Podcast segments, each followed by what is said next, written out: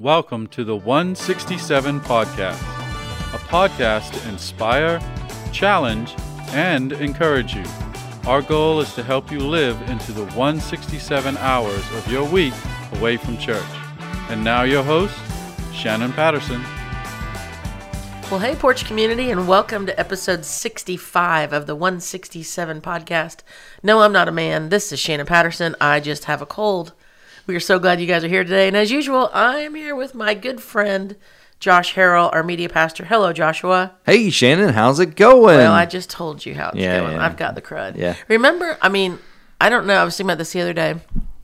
Um, because Mallory had the sniffles or whatnot, and Mm-hmm. was just kind of, you know, and then I I got them. And a year ago, I would have like immediately been like, "Oh, COVID." Yeah, and now I don't. Didn't I- even think not- about it. Yeah, no, I didn't. I didn't at all. Uh, hopped up on my timeline. Sunday was when you recorded that video on a Friday Mm-hmm. two years ago that that everything was shutting down. wow. So uh, Sunday was two years ago that the shutdown started. wow. Was or it was the announcement that all the schools were going to be in an extra two week Yeah. long spring break. Yeah. That is. It doesn't seem like two years ago. It seems like. It, it seems long, seems- closer. Uh, I was going to say longer. Really? Yeah. I, I don't know. It depends. Well, so you asked me how I'm doing. How are you doing? Because you were not with us Sunday, and um, you were with us in spirit, but Yeah, you were I not with us yep. here physically Nope. because you took an expensive car ride. Yeah, I on took yeah, I took an ambulance ride. So it was to Jacksonville. to Jacksonville. So Oh, Tuesday dear. Tuesday afternoon, I was um, I had Adeline at home with me because you know they sneeze wrong. They don't want them going to daycare.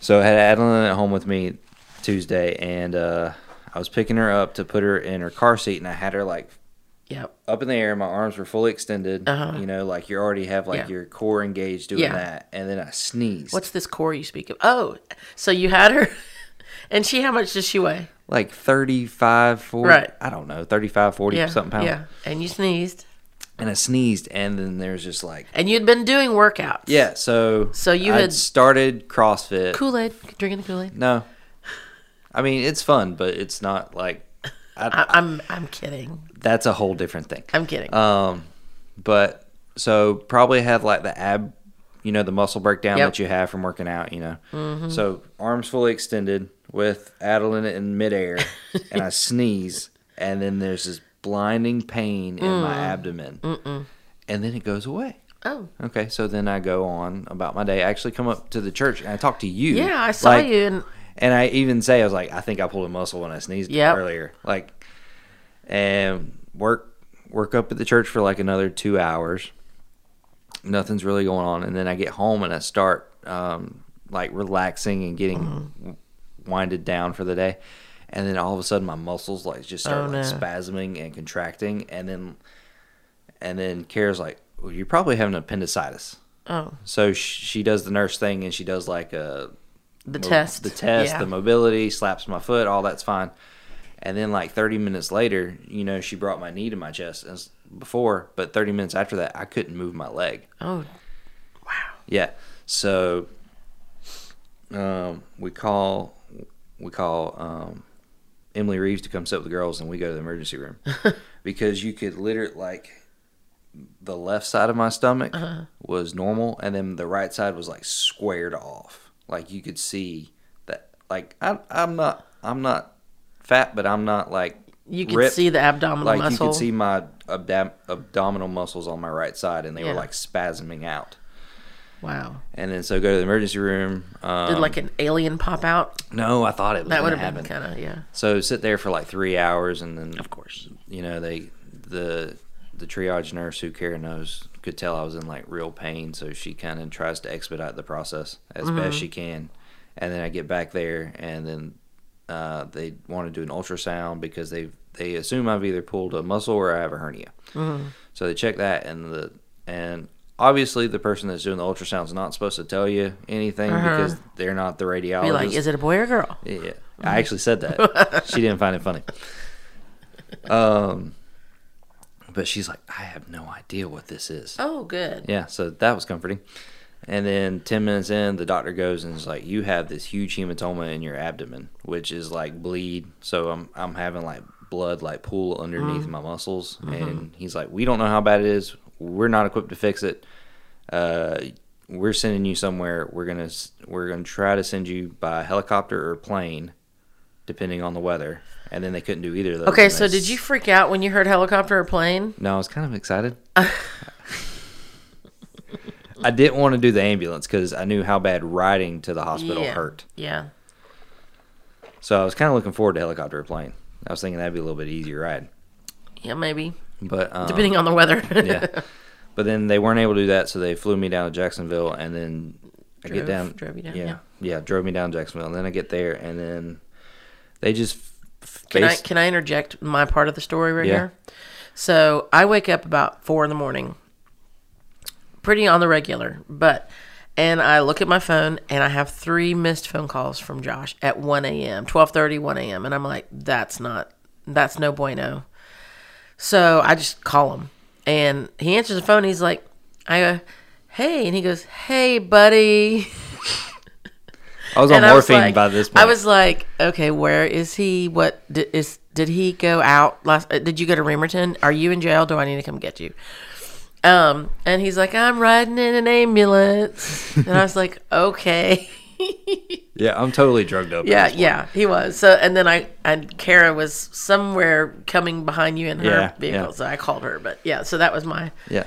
side of the story. So I was like, well, I don't know how serious it is because he is high as a kite right now. yeah. So yeah, I got some really good medicine. um, but then I get to Jacksonville. They do all the same tests. It looks like um, the body did what God designed it to do: stop the bleed. You know, and then they've just basically been treating me with um, painkillers and muscle relaxers until I can get into my primary care and just Wow. to see anything else. Hmm. Well, I'm glad that you are okay because when you hear like internal bleeding, Oh, it, and the doctor goes, "We don't know how bad it is." Yeah, Right. that's that's pretty scary. yeah. Huh. So it's good to see you, and I'm glad you're back. And Yeah, So- yeah. So I mean, like I feel like my abs are wrecked, but I'm able to move. So I was going to challenge you to a sit-up contest. Is that how does that sound? No, no, thank you. No, I think I'd win You probably would. today. For a while, you will probably win. oh my goodness. Well, so you know, I mean, and no, no fault of yours except for your sneezing. Last week was the first week we've missed um, doing being able to do a podcast. I know. since we started It was like the like, in 2021 in January of 2021. yeah. I was really upset about that actually. Oh, well, it's it's it's what it's life, so it is just fine. So there's some things that have gone on since then that a lot of people um, pr- may know about if they've been paying attention and they want to pay attention. I might be hearing some of this for the first time. Well, so when episode 64, it was like we are almost definite that General Conference is not going to meet. Mm-hmm. Well, by the time the episode dropped, um, I think it was later that day, that Thursday. later that day, yeah. Um, you sent me the tweet. Yeah, so General Conference is postponed. It's postponed not until 2023, but until 2024. So the term postpone versus cancel is really important um, because technically it's a postponed 2020 conference. So what does that? Why why does why does that matter then? Um, a cancellation would mean that they would need to re-elect all new delegates, and the Americans, and I would say progressives, uh, United Methodists in America don't want new delegates because the delegates are based on numbers, and Africa now has more um, method United Methodists than the states do, or very close. And Africa is like across the board conservative yeah. and and um, there would be uh, less delegates from here. Um, so yeah, so it was. It's. Um, I was reading something earlier about someone saying, "Do not." There's one of the people that's been writing all along, and they were like, "Do not miss the nuances of of all these dynamics. Like there's." There's reasons that, you know, and the whole thing was, oh, it was COVID and we couldn't get visas, but there was never any attempt to get them. So it was just, I I don't know. It just seems. And then one of the guys, uh, DePaulo, I think is his last name. He was on the commission for General Conference, so that's the group that decides whether they're going to have it or not. And as you know, even in September, he was like, yes, hold on, people. You know, this is going to be good. We're we're prayerfully in this process. It's you know, we're he resigned four days after the um the announcement that it was postponed because he said he has lost faith in the integrity of the process and the group. Whoa, that says a lot. Yeah. So so again, it wasn't shocking that it happened, but it was just like once the official announcement comes out, it's just like disappointment, you know. Mm-hmm. So general conference is happening. Why is that important to us? Because general conference needed to happen in order for the protocol of reconciliation and grace to be voted upon, which would allow churches to leave without a financial obligation. And now that's off the table. And one of the other things that we don't talk, we hadn't talked about a lot, was along with that protocol, um, the Global Methodist Church, the new conservative um, denomination, was going to be given twenty five million dollars from the UMC to help launch. If General Conference happened. Yeah, if they pass the protocol, that was also a part of the deal. Gotcha. So that's now no, and now churches have to pay. Um, and so that's that's where that is. And they're in a window that's closing before the next General Conference. Correct. So yeah, that the um that paragraph twenty five fifty three that allows people to um pursue disaffiliation um is closing. Yeah. And then there's another paragraph that's been around. Um, it's twenty five forty eight point two. If I don't know why, but um, it's called the comity agreement. It's not comedy like ha ha ha, but C O M I T Y Oh, and um, it uh, it would allow a church to disaffiliate, but it also would entail um, like uh, negotiation uh, with your property and your assets and those things. So that's a very expensive route to go. yeah. Um, but some some people and like the the uh, Wesleyan Covenant Association out of Florida is is really they they are really asking they they've come together and they're they're asking their bishop to um to very seriously consider allowing that paragraph to be used, but not with the financial portion, uh, so that churches wouldn't just be obliterated financially, you know, to pay. Why would that pair? Why would the change in the paragraph usage matter? Uh, 2548.2 says nothing about human sexuality. 2553 does. Yeah. Um, and that's the one in which um, our friends Park Avenue just last week um, had the vote uh, to disaffiliate, and that went like 96% um, yes. Oh, wow. That was Josh popping his knuckles. I didn't even think about that. Full full audio here. Yeah, sorry. Um, and um, and that's the paragraph in which we are pursuing, even though we requested to not have that language in there, but it's it's the paragraph, so you have to use it. So the big thing we have to keep telling our people is that um, we're talking about the larger theological issues, not um, some of the smaller issues, or I would say symptoms of the larger progressive theological viewpoint that is, um, you know, driven a wedge in United Methodism.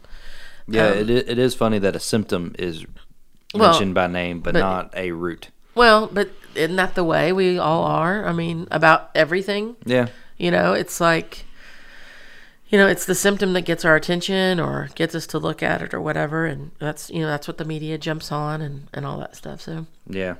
um, anything else you want to throw in before we jump into today's main topic?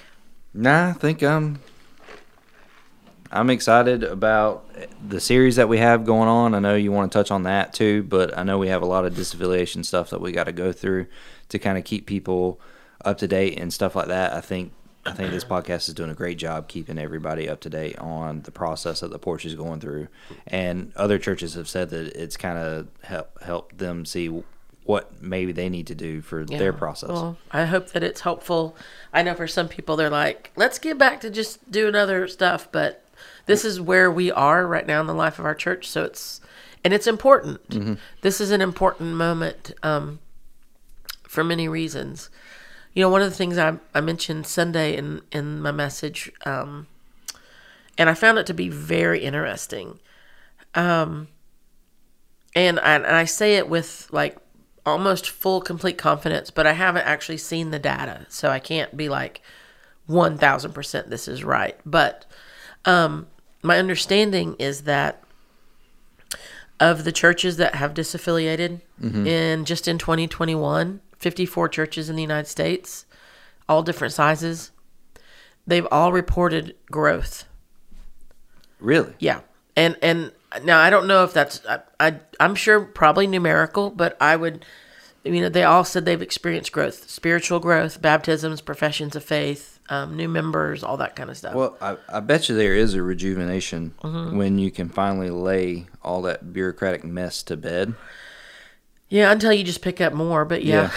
Well, yeah. but no, in this regard, yes, I hear what you're saying.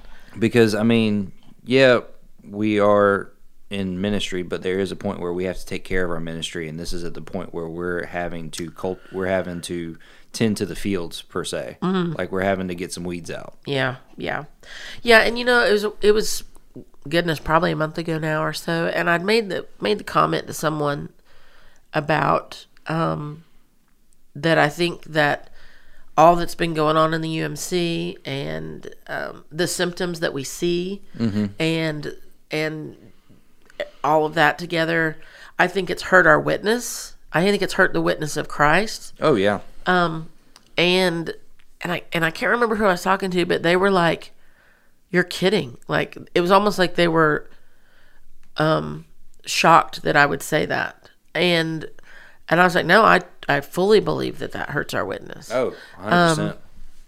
And so when I talk about when I mentioned those 50 chur- 54 churches that have disaffiliated in the last year, um, to me that was like um, proof of yes, there was a there was some sort of disconnect there. Um, I had so we've been doing these Q and A's, like short little Q and A's on Right. Sundays. Um, the last two weeks, we have our final one uh, this Sunday after the eleven o'clock service. I will be in classroom one. Um, but so when I was meeting this past Sunday with the group, uh, I meant I said I don't know how many of you have heard this from people. I said, but but then I shared my own experience about how. Um, so I grew up Catholic. I've shared that with y'all. Uh, became a believer. I went to a Baptist church. Moved to Valdosta. Went to a couple of different Baptist churches. Ended up at a non-denom. Um, and then I got asked to um, come on staff at Valdosta first as part time. I was still coaching tennis, all that. And when I was telling people that I was kind of my my little career change thing, Right. that I was coming on staff at a Methodist church, I heard like a lot of people were like, "Oh, you you're going to a Methodist church?" Like, and then I had people going, "Oh, well, that's going to be your mission field. That's going to be your mission field. You can go in there and tell all those Methodists about Jesus." And I hate, and I kind of have to confess that I think that was my mentality a little bit. But then I realized there's some God loving, scriptural, high scripture, you know, people in the church, and you'll find those in in a lot of churches. I don't care the denomination, but that was the response that I got from people when I said I was gonna be going to a Methodist church. Same. Okay, so when I asked that question to the group Sunday, I said, I don't know how many of you, like, if you mentioned that you go to a Methodist church, um, or that you grew up in one, whatever, and everyone in the room was nodding their head yes, like, yes, they have, they have received like, kind of like, oh, you go to a Methodist church, and that's, and here's the thing about that, there, there's a stigma attached, and we can't detach ourselves from it No, we no, can we nope. can disaffiliate from Yep. it and that's why we're pursuing this so um yeah i want to share this quote from john wesley Okay. Sorry. josh now This is this has been the most I've been awake in five or six days. yeah so welcome So, welcome to the show glad you're here so this is what john wesley wrote in um his thoughts upon methodism actually it's a very well-known quote if you run in the methodist circles but he says this I am not afraid that the people called Methodists should ever cease to exist in either Europe or America, but I am afraid lest they should only exist as a dead sect, having the form of religion without the power. And this undoubtedly will be the case unless they hold fast to both the doctrine, spirit, and discipline with which they first set out. Dun dun dun. Yeah. Yeah. I mean that's that should be like the Yeah. the disaffiliation like on like, the flag. Why are you disaffiliating? This is what John Wesley said. Yeah. I mean, yeah, and so the the doctrine and the discipline and even the spirit, I'd say in some ways, is not the doctrine's not being upheld. The discipline um, for the people that are not upholding doctrine is not being carried out, and I would say the spirit in which a lot of things are done are much more political than they are, um, you know, biblical or Yeah. Jesus focused or gospel focused. So um, I just thought that was a very timely quote to to add there. So Very much so.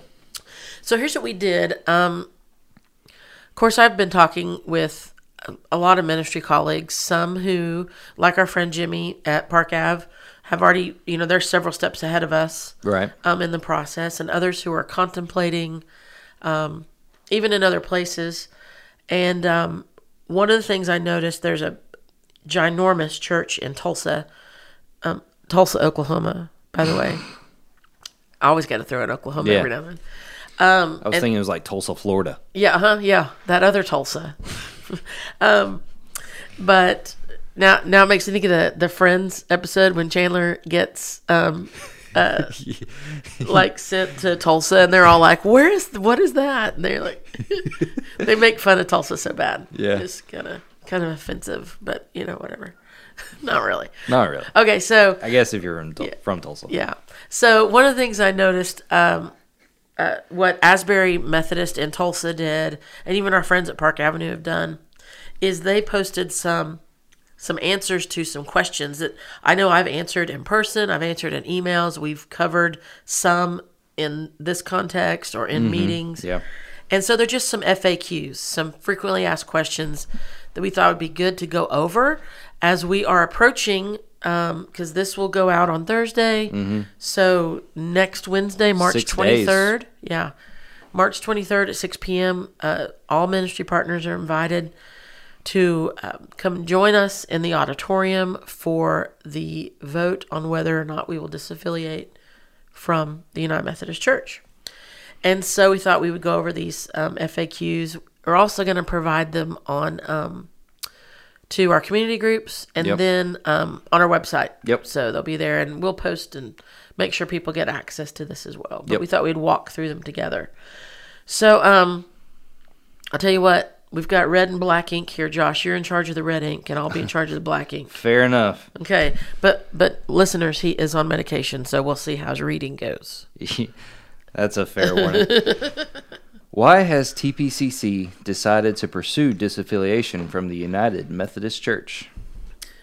Please see the quote from John Wesley. No, I'm just kidding. I mean, we've th- this has been the first 20 minutes of the podcast. yeah, is right, why. right. Yeah. So, um, at, at many places, many times, you've you've heard me say the there is a theological divide or an ever widening theological divide. It's to the point now where I would say it's irreconcilable, meaning it's it's not coming back together. You're not going to be able to sew up this wound. Um, it, the the divide is there. It's not coming back together, and um, and so we just see this this denomination that's increasingly um, allowing uh, bishops to um, not follow the authority of Scripture, to deny the divinity and resurrection of Christ, um, and and other just key tenets of the faith. And so, because of these theological disagreements within United Methodism, and we are connected in United Methodism. So we can't disconnect ourselves from what a bishop in um, the northwest of the United States is doing. Um, it, it would be easy to go, well, that's not happening here in Valdosta. That's not happening here in South Georgia. Um, yes, but we're connected. And we have, if we have United Methodism, as as our name in our name as our connection, then yeah, we're a part of it. So that's one of them. Um, I think because of all of this, I mean, as the United Methodist Church, we say that um, the mission is making disciples of Jesus Christ for the transformation of the world, and I just don't think that that um, mission statement has been even possible to achieve in any great way as a denomination, um, because it's been more focused on, you know, revising historic Christian teachings and just pursuing headlong into social justice issues without the gospel. Mm-hmm. So I'm not, Yeah. not saying that social justice isn't something to pursue or consider or look at, uh, you know, for the sake of the marginalized and and those without a voice, but to do it without the gospel is where that that's where it gets into. You're just an organization. You're not Yeah. a, a religion. Well, I mean, I would argue there is no social justice without the gospel. Yeah, I like that. It's very true. I agree with that. I mean- one hundred percent. Um, and and and along with that, um, I would say that there has been a um, there's from the leadership they have departed from, and I've seen this over and over again. Just that the gospel message that starts with not Jesus loves you, the end. It starts with we're all sinners in need of the grace of Jesus Christ Yep. in our life. And he has come to make a way. And that's that that part of we need a savior, we are sinners, um, has been kind of left out. So and this divisiveness it just it's just getting stronger. Um, obviously the general conference, which is our decision making group, have not been able to deal with this or address it. They don't they don't want to address it. Well, they just Keep kicking the can. they've been uh, derelict of their duties. Yep. I think that's a good point. And I and just the longer we wait, the more we're inviting this denominational division to harm the witness for Christ in our world, but I would say in our local context, in our church, and our ability in our community to to mm-hmm. share Christ. So Yeah. that's the three bullet points of why we are pursuing disaffiliation from the United Methodist Church. And then, so why are we pursuing it right now? Like Yeah. we we've ramped this up really quickly. Yeah, yeah. Um, and I think you make a good point. It's it might sound really quickly to a lot of people. But it's not. It's been an ever building situation Mm-hmm. that, of course, us on the staff we keep have been aware of it. Um, our years. ministry board has been aware of it, and we would talk about it in our meetings. Um, but as we saw the likelihood that general conference was not going to happen, and therefore the protocol couldn't pass, as we saw that just very much looking like this isn't going to happen, and knowing that that window to close to depart a denomination that's not willing to fix itself, yeah. um, it was fast approaching. Mm-hmm. And so we said, all right, this, you know, let's, we're to bring this to the congregation and let them, let them vote on this. So we, we just can't wait on a general conference. Um, and unless a church takes the steps that, as we have, so we, our ministry board um, unanimously said we want to bring this to the congregation. Uh, we let our district superintendent know. We let the conference know. Uh, then we brought more voices into the conversation. So now there's about a group of 30 of us made up of the ministry board, staff, community group leaders, and serve team leaders. So it's people who are very involved in the, you know, ongoings of the church. Uh, we brought them together and we've been meeting. So unless a, a church takes the steps like we have, it's not going to be able to leave until a general conference finally happens and then hopefully maybe possibly a protocol passes but there's no guarantee on that. Um, so because we know that nothing's going to happen until 2024 we felt that being proactive was our best response at this point. Um, the other reason is a financial reason. Um, the cost for us to disaffiliate will never be lower for the Porch Community Church than it is right now, Right. or, or when we d- finally all- do everything in June. In our special circumstance. Right. So we just believe that disaffiliation is the best strategic step for Yeah. us. Yeah. So those are the two main reasons of like why we're doing it now. And then this next question would be one for a lifelong Methodist who has this thought. and then this question would make Be a what? be a what for someone who's not. Will we be able to retain our building and property? Yeah. Well, that's the whole that's the whole thing. I mean, I think I said this. I don't remember if it was episode sixty three or sixty four, but I said I don't think the United Methodist Church would even be a denomination anymore, um, the way it is right now, if there weren't a trust clause, because the trust clause is what has kept churches in. Um, so yes, we pay the mortgage on the the building here. Uh, we have a checking account. We pay all the bills, everything. But in the state, uh, in the United Methodist Church, every church is held under a trust clause, meaning that the the annual conference of that United Methodist, so the South Georgia Annual Conference actually has um, claim on our property and assets right now. So going through this disaffiliation releases us from the trust clause. That's really what's happening when we disaffiliate. Is the trust clause is no no longer in effect. Right. Um, and so once we go through that process, then everything would be okay. Yeah, we continue paying the mortgage, but now it's it's ours, and you know any improvements we did on the building, you know, they, it's all an investment and those kinds of things. right, right, right. So yes, we will retain our building and properties. So Will our pastor be impacted by this disaffiliation? who's your pastor? What? Um, no, Here I, she's pretty cool. um, Yeah, so in this process, what I will do, um, I will serve as a pastor in the United Methodist Church until the disaffiliation is complete, um, which should be June 30th at the latest. Um, and then upon completion of the disaffiliation, um, I will seek uh, credentials either through another licensing organization um, or eventually through a new denomination, um, which we'll get to those conversations down the road. Um, I know that some people have asked about your pension and that stuff. It doesn't neg- negatively impact my pension. I'm able to keep it. Um, everything I've saved and accrued and all that. I know you guys don't really are like we don't care about your pension. That's not Um, true. But well, I mean, People it's, do but it's secure regardless of our disaffiliation Yeah. or not. So, um, I'm not losing uh, all that I've invested in the last. Yeah.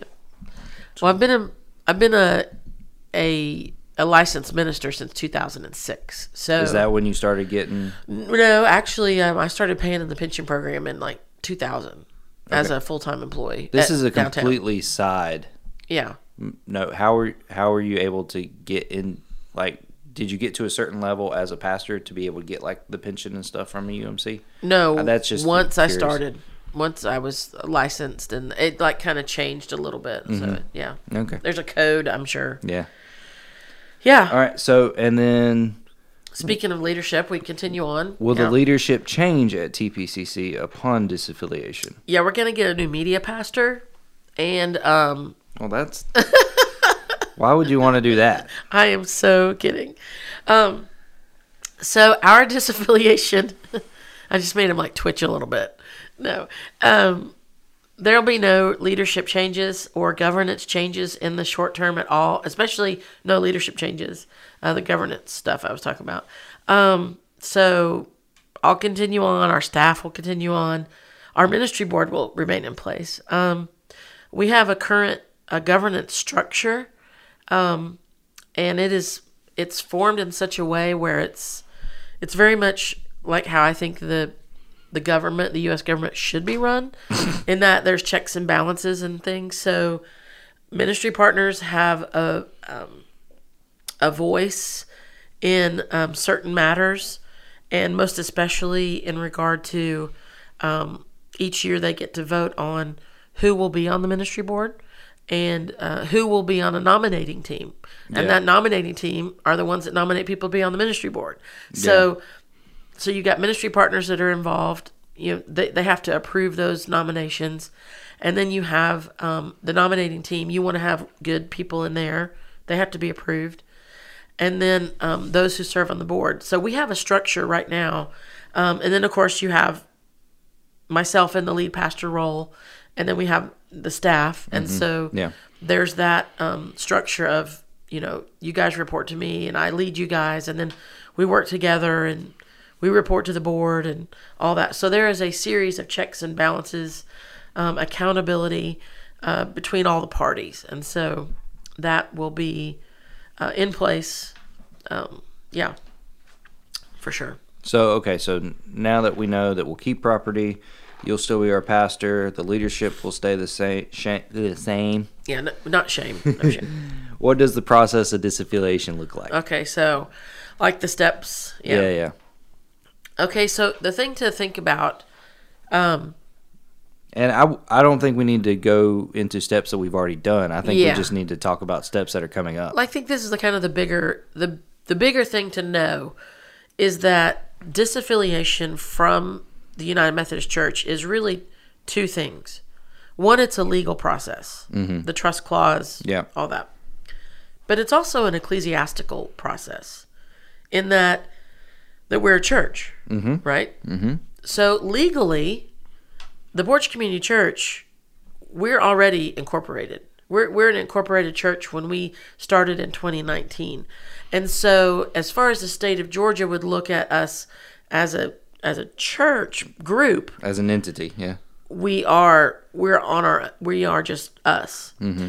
Now, but the state of Georgia also they uphold trust clause, so they're saying they're like, yeah, all you people, you can be the porch, and then you can go meet in a school gym or something because this property belongs to the South Georgia Conference of the of the United Methodist Church. So right now, the way the state of Georgia sees it is we're the Porch Community Church meeting in the South.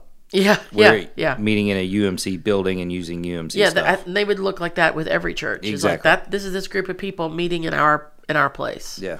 So so there's a legal process and an ecclesiastical process.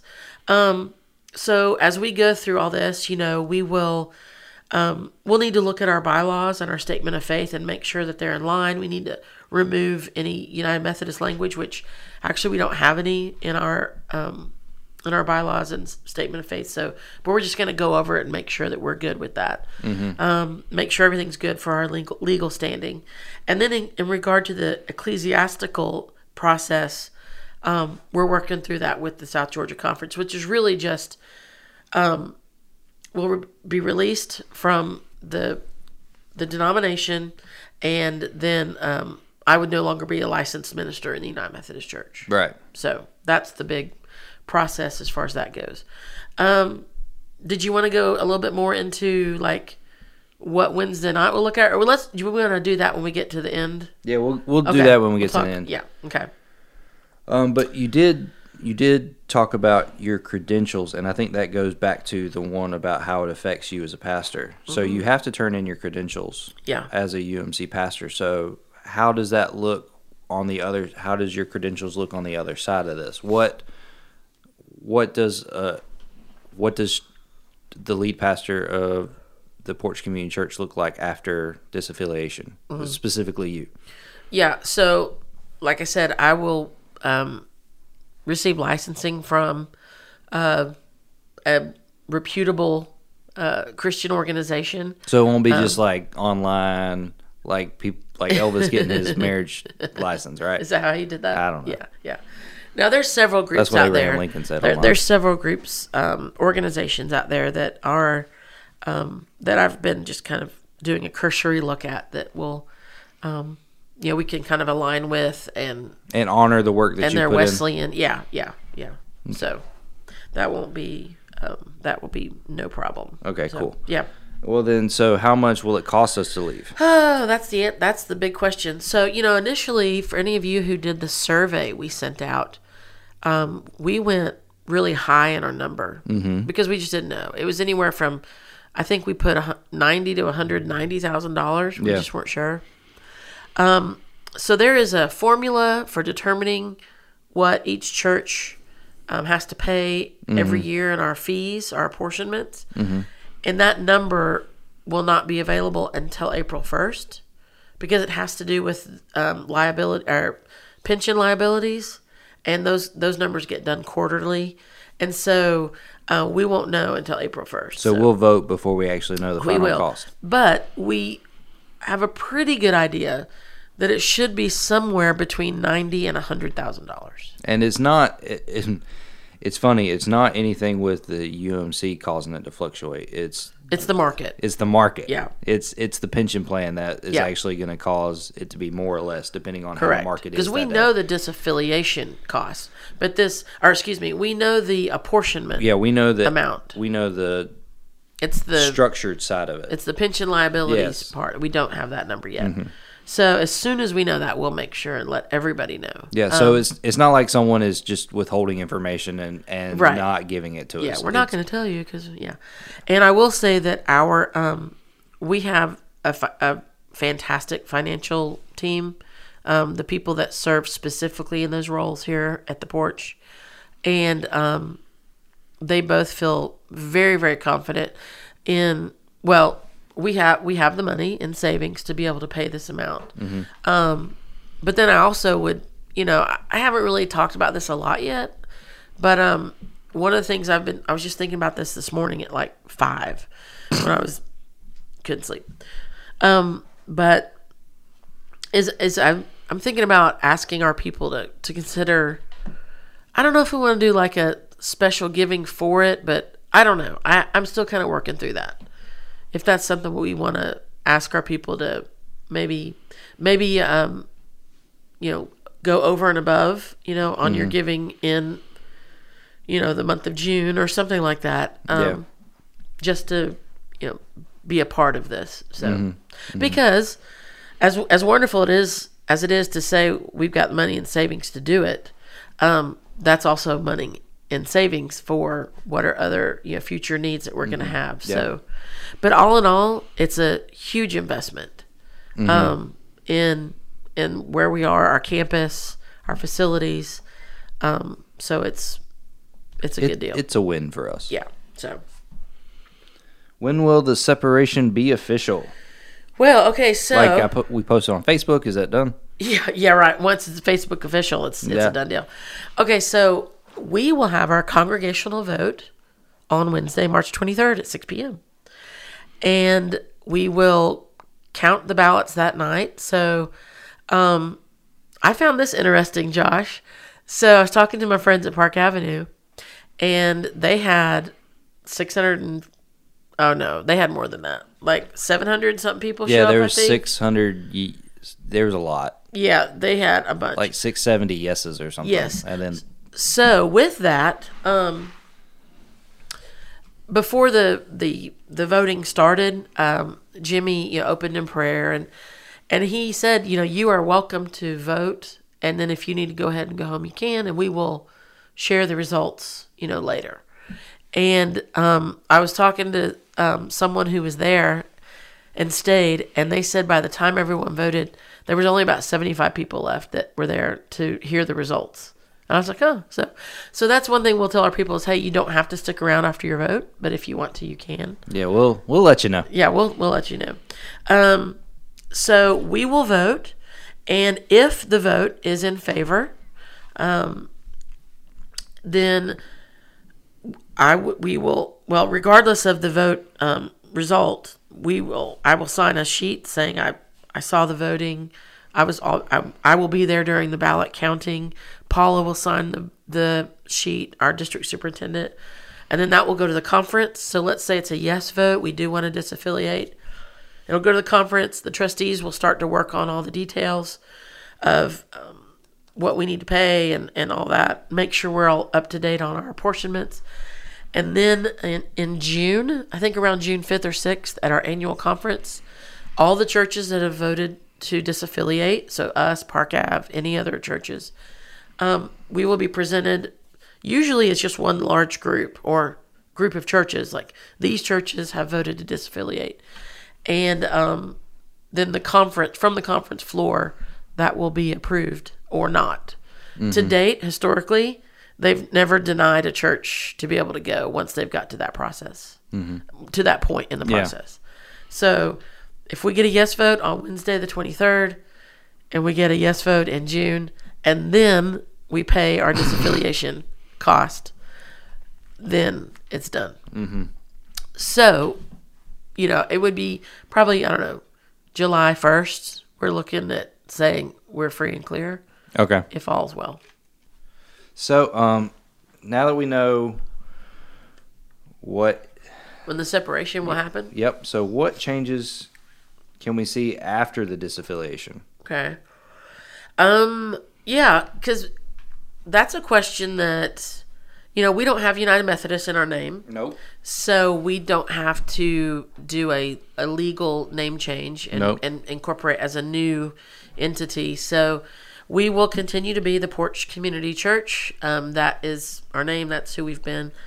Uh, we will remain focused on our mission, which is following Jesus for our community, and hopefully we- will be able to do that even better. Um, speaking of names, I was talking to someone that said our name is only one word, not United Methodist Church, and they're like, "What would we be called?" Blank church, and it and it would sound really weird. Yeah. So they're like, they have they've gotten together a committee just to even think, start thinking of a new Yeah. Really? Yeah. I know. I'm, I'm pretty sure Park Avenue is going to just be Park Avenue Church. Well, yeah, they have, but they have a couple more words. Oh, yeah. So that they're having to drop. Yeah. Yeah. Like if if you're like one of the, it's not first in town, but like if you're Yeah. like a first oh, or Oh, a yeah. second, Yeah. What would you do if you're, yeah, I mean, First Church? But Yeah. Is that First Baptist? Is it First ex- exactly. So But you it- could just be First Methodist, yeah, but so just leave it there. yeah, so they Yeah. it, it it it was a friend that I'm sure at that's what it was originally. Yeah. First Methodist. Yeah. Yeah. But sorry, I cut you off. What No, no, it it's not the one in Valdosta, so I, I don't want people to think that. But Yeah. it is a it is a First United Methodist somewhere. Yeah. and they're like, well, what do we do? We only have one word. First Church. Just be First Church.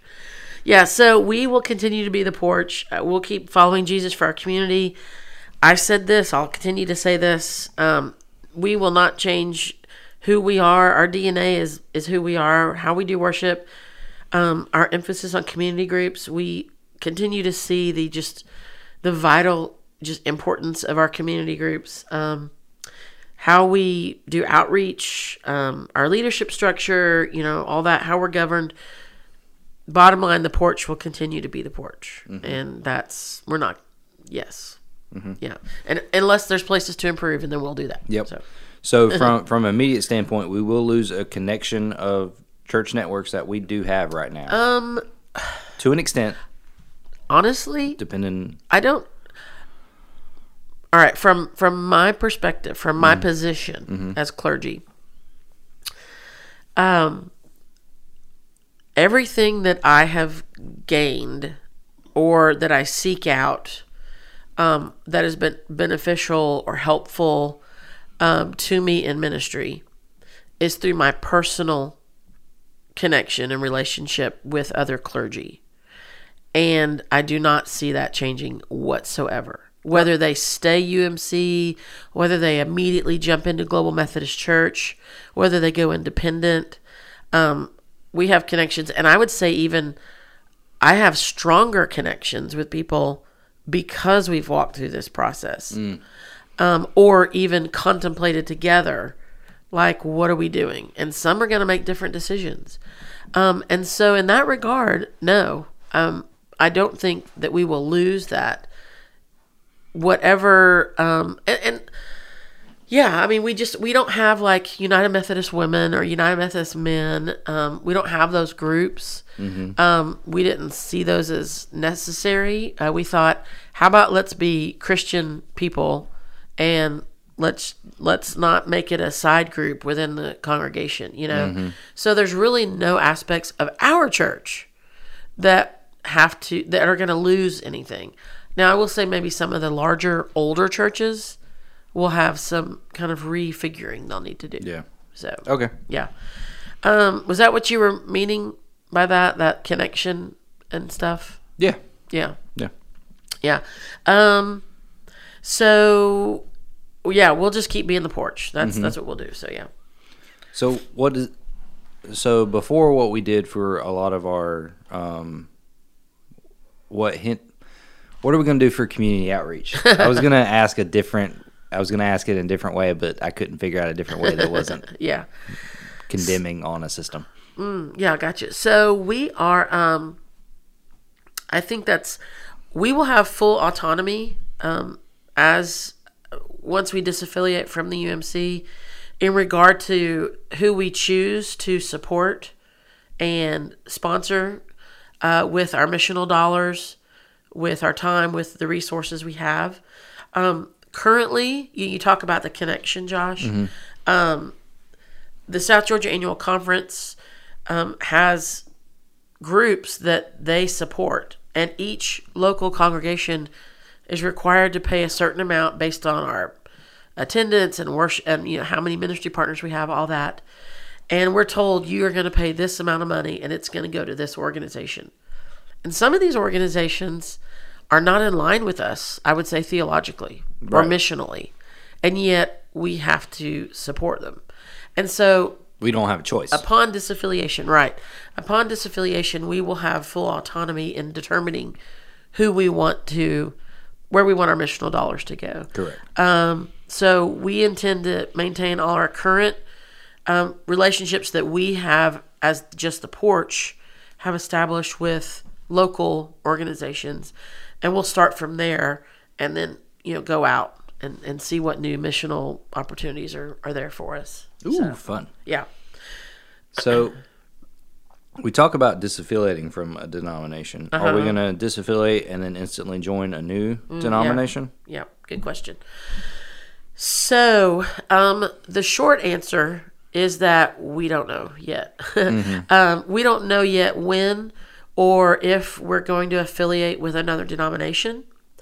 Uh, the porch, like I was just saying, we've always been connected with other like-minded churches and clergy um, just out of relationship and if we do maybe ministry similarly or whatever um, and like i said it's only increased during this time but we intend to always remain closely connected with other like-minded churches and clergy whether it's any in any official way at all. You know, we plan on doing this. Um, recently, obviously, our main focus has been on preparing for the vote to disaffiliate and what needs to happen for that. And our attention will, upon, you know, after Wednesday, honestly, uh, our attention, it already has, but it will fully switch over to then starting to discern what is the best place and the best time for us to either associate with an organization or affiliate with a denomination and uh, figure those things out. One of the things I did um, last week, week before, is I um, from that thirty person um, leadership group that's been talking about disaffiliation. Um, I took a probably eighty percent of that group, um, not not staff, and and a few other people who are just so very involved in other areas. I just didn't ask them to, and then I added in a few more other people, um, and so I formed two separate exploratory groups, and um, one group has been tasked with meeting uh, between now and May, uh, like the 10th of May, to look at the pros and cons of what it would look like to align with the Global Methodist Church, the new denomination that's forming. And then the other group, the other exploratory group, has been tasked with going over the pros and cons of being an independent, non uh, non denominational church. I mean, we would be Wesleyan in our doctrine. So, um, but to be independent, but in a, some kind of an association, um, you know, some kind of Wesleyan kind of association or group. Yeah. Um, and so those two exploratory groups are meeting. I'm going to be going to the meetings and I'm just going to be a fly on the wall. I want to listen. I want to hear. I'll be there to answer any like technical questions, but um, I look forward to to being part of the hearing the conversations. So that's kind of where we've started. Um, what we're going to do is um, in May they're going. Both groups are going to present to the ministry board uh, what they found, and, and they they'll make a recommendation, but there's no um, immediate like th- that the board has to immediately receive the recommendation and vote upon it. Right. We'll just they'll be able to make a recommendation. They could meet and say, "Hey, we want to meet again for another month." Um, you know, we're we're going to be a United Methodist congregation until we hand the check over. Right. Um, so at least by the end of June. So we have we have a little bit of time there to figure that out. Um, I will say um, I don't know if we mentioned it yet, but the Global Methodist Church, which was just kind of a a group that was waiting to launch, They're not waiting no more. right as soon as they found out that General Conference wasn't happening, they put out word, and so May first this year, 2022, they are officially launching as a denomination. Um, and so that obviously gives us an option to look at, which is one of our exploratory groups is looking at. Um, but we really do feel like we want to finalize the disaffiliation process and spend some time in discernment and prayer, figuring out where we'll go from there. Um, and even trying to figure out how do we best make the determination. We'll probably do another survey, um, but we'll be talking about that as a board, um, how we want to go through that process. And I'm sure we'll have at least one representative from each group on this podcast to kind of explain some of the stuff too. Sure, that's what Josh. That's Josh's way of saying we're going to have people on here that do that. So Yeah. Yeah. So um so currently it appears that we'll have a at least a season of being independent while we figure out what we're doing. Um so but like I said, we're gonna continue to be a church with traditions and roots in in the Wesleyan faith, regardless of whether we affiliate with a denomination or an association. Um, and we will just we'll be working on that and going forward with that. So So then, how will we? How will the church be financed under this, uh, like, time period of independence, or even after when we're in whatever whatever we do establish, we are as permanently. sure, sure. What what does our financing look like that? Like with that? So, um, as the porch, we will continue to be financed by the faithful, generous contributions of our ministry partners. Um, that is what comprises our budget and what we work from and what we um, uh, use to do ministry, to pay staff, to pay bills, to pay all those things. So, um, as long as our ministry partners remain faithful um, and generous in their contributions, then we will be just fine. And once, uh, again, I mentioned this, but once disaffiliation is complete, any of those apportionment funds that we would used to have to send to the conference, we can now um, you know, refocus them on on other things, you know, local ministry and things like that. So Yeah. Um. So you said we're staying the same as the Porch Community Church Incorporated. Yep. So I wouldn't need to change my member my partnership, would I? Nope. No, you wouldn't. So you would you wouldn't have to take any uh, action as a ministry partner. Um, it'll just kind of be. I mean, here's the thing, and you know, we're gonna vote on on March 23rd, and March 24th we're gonna be the same church. Yep. Uh, we're gonna complete the the whole process with the conference at least by June 30th. So then let's just say that July 1st, we're still the same group of people. So yeah, there's no need to, we won't have people like re partner with us or anything like that. Um, But if you haven't partnered with us and you want to, you should. yeah, you certainly should. You have to wait till after the vote now. We've closed kind of that window. We're not, you know, for Or- people to oh, partner in ministry. Yeah, so. Okay. Um, just because we didn't want to, we've I already have I have an accident and so many things have happened. Um, so, but we, um, I mean, not officially, but Oh, yeah, yeah, we've already had to turn in our, uh, Yeah. our roles, the partnership roles to the, And it's six days, Yeah. so. So, um, but yeah, if you're currently a ministry partner, that partnership will continue unless, I mean, I like how you say if you want a partner, but if, unless you express a request to no longer be a partner, Yep. then, um, that will remain the same for sure. Mm-hmm. So, Yeah, like you're not opted in. no. Yeah. Or no. Yeah. You have, yeah, you don't have to opt in. Yeah, right. Yep. Yeah, you have to cl- click a little button. Yep. Yeah. Yeah. So So during this time as a ministry partner, what Uh-huh. what what should I be doing? You should be praying if you're not already. Mm-hmm. I'm sure you already are. I am. but yes, please pray. And I, I mentioned this Sunday. Um, I've had I've received so much encouragement. Our nurture team has been really great. I've received a couple of notes and cards and texts just saying um, that they're praying for me. They're praying for us as a staff um, during this time, and I'm and and other people too. And so I just really really appreciate it. I was telling someone this morning that the prayers are felt. So be praying, be praying for the process, be praying for everybody. You know, I don't envy um, our bishop, who's first of all trying to oversee two conferences No. because he's over Alabama, West Florida, and the South Georgia Conference. I don't envy our district superintendent, Paula, having to um, go through these things. This cannot be easy whatsoever. Um, so pray for everybody. Um, pray for the South Georgia Conference. What are they going to do? What's it going to look like?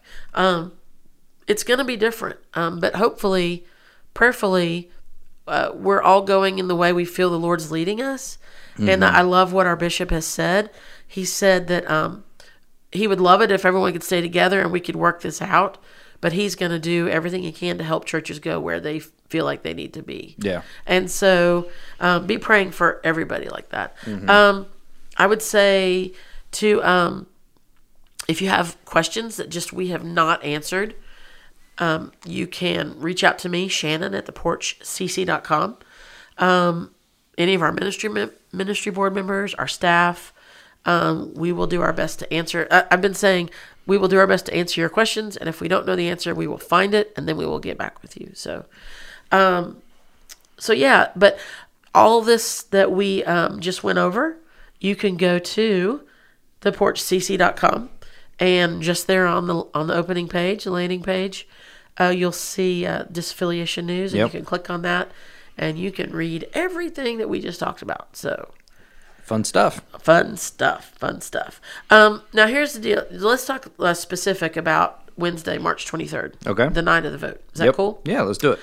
So, um, I think this is really important to note, and I'll probably bring it up again.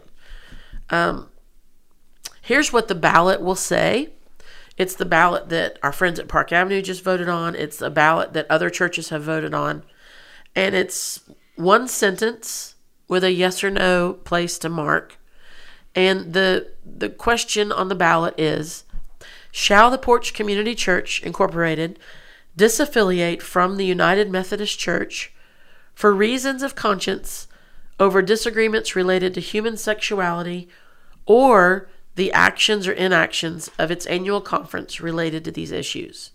And then there's a line to mark yes or mark no. Now, what you'll notice about the ballot, by the way, that was not prepared by us. That is prepared by the conference. Yep. Um, it does not mention the bigger issues of the theological divide. It does not mention how uh, there are people that are bishops and pastors who are basically going against the gospel, who are denying the deity of Christ, who are, you know, just, it just seems to me they're not following the book of discipline at all and they're not being disciplined. So when you read those words, the inactions of the annual conference, one of my thoughts is, you know, our bishops, they all sit on a council and they're supposed to kind of hold each other accountable. And and bishops haven't been doing that. They haven't been Yeah. holding other bishops accountable. So um, it does not mention the bigger issue. So, um, you know, when Jimmy was here and did that uh, presentation, one of the things I appreciated was the image of the iceberg and the fact that there's just that one part you see sticking up out of the water, which looks huge to you if you're sitting on a boat.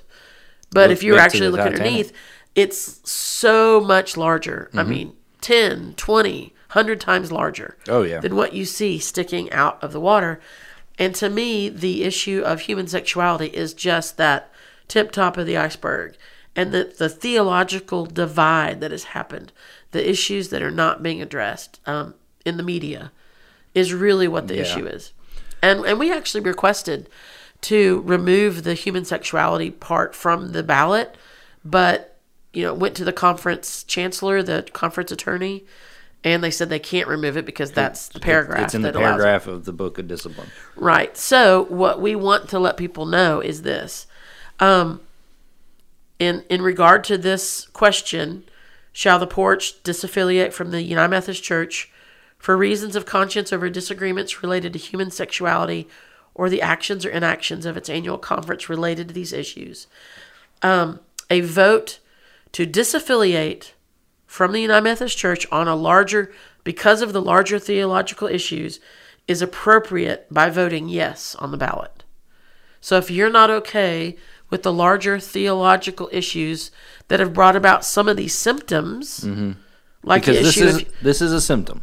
right, which has brought about one of the symptoms in this regard, human sexuality, why mm-hmm. they made the paragraph, um, then it is appropriate to vote yes on the mm-hmm. ballot. Yeah. Because really, what you're doing is you're you're voting yes, and when you see the issue of human sexuality, for us to remember that that is a symptom of a much deeper, larger issue that goes down into questioning just the foundation of who we are as Christians.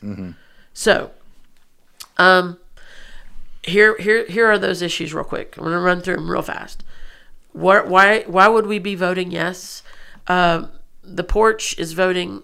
Uh, we're bringing the the vote to disaffiliate because of the differences in the understanding and the teaching and the practice of uh, is the Bible is it flawed? Is it inerrant?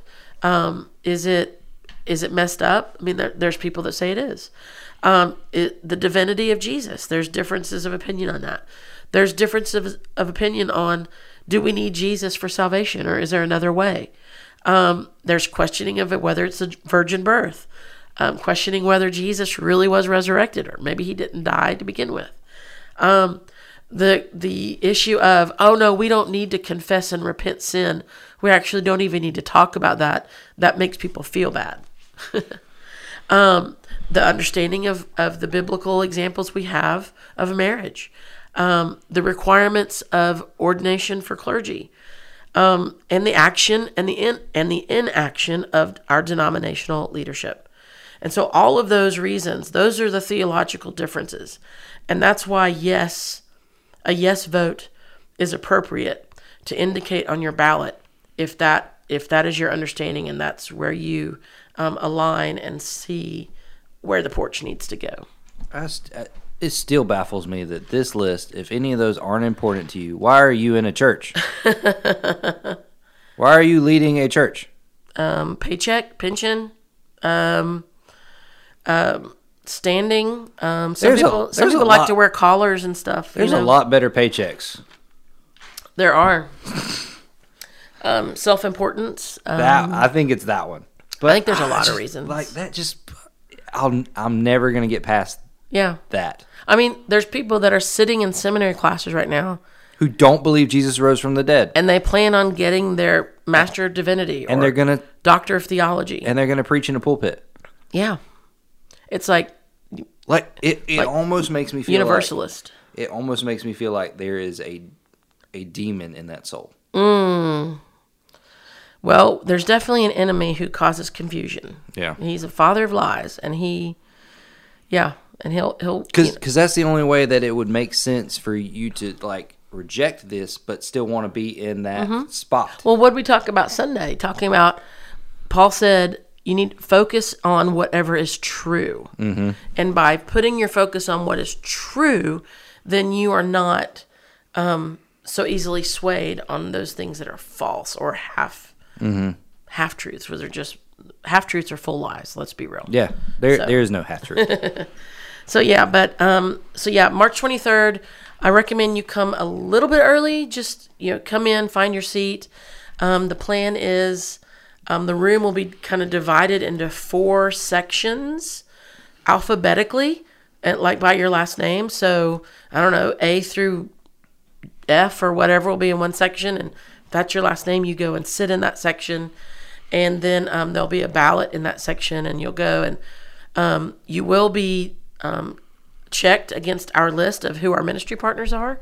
So uh, we were saying if you if you're not sure about your ministry partnership, you need to check with us, but that that time that is that window is closed. So I I hope I I'm just going. Oh, I hope no one shows up that's like, oh, you're not in the list. Sorry, but um, But seriously, if you're not pl- plugged in, you're not listening to this podcast. there you go. Or you're like a friend of ours from another place, and you're just listening to what's going Yeah. on. So, but yeah, you'll come in, um, and then I'll open in prayer. Um, and I'm sure our district superintendent will say a few words, and then the uh, voting process will begin, and then people will start to go and uh, fill out their ballot, and and then we'll count the ballots and reveal the results. That'll be fun. and we will praise the Lord. Mm-hmm. So that's the plan. March 23rd, Six o'clock in the auditorium. that's when we get started. Yeah. Yep. So uh, it's good to see you, Joshua. I'm glad that you're feeling better. I am too. And, I- um, yep. And if anybody listening saying quick prayer for my wife Kara, she has dealt with a whiny husband for about Oh. a week now. She has three children this week. No, she has two children and a baby. Oh, wow. Yeah. I mean, like I get it. There was a couple days where I like, I You legit, I couldn't couldn't, move. I couldn't stand up on my own. Like, yeah. Yeah. I mean, okay, I don't know the pain that you dealt with. I, I'm not sure exactly all that, but I did have a C section. And you don't realize how much you use your abdominal muscles Yes. on everything coughing, yes, um, blinking, I don't know, until until you have an injury or a surgery that affects it because everything. I am legitimately terrified to sneeze. I mean, I get it. Like I am legit terrified. I have not sneezed since last Tuesday. What happened to Josh? Why did he die? His brain exploded because he would not sneeze. Yeah. So, uh, Kara's done an amazing job. Um, Good job, Kara. taking care of me, and uh, she doesn't get enough credit for it. So, I'm using my public platform to do it. Yeah, your flat floor floor. Flat, flat, flat, flat, flat. Hey, as we um, sign off, you are going to hear the lovely.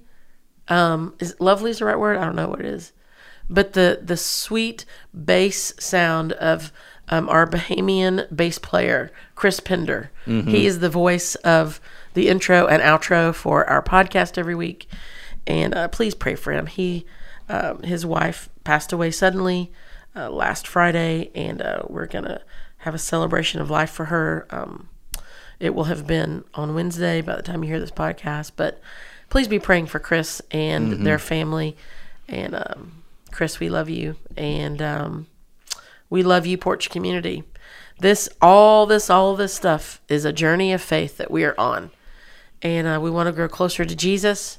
We want other people to see Jesus. We want them to know Him, to call on His name, for their lives to be transformed, and uh, we just want to do our part to do that. And and God willing, um, and as long as we keep our ears and eyes open to what He's doing, uh, that will be our purpose as the church. Amen. Amen. So we will see you guys soon. See you. Bye. Bye.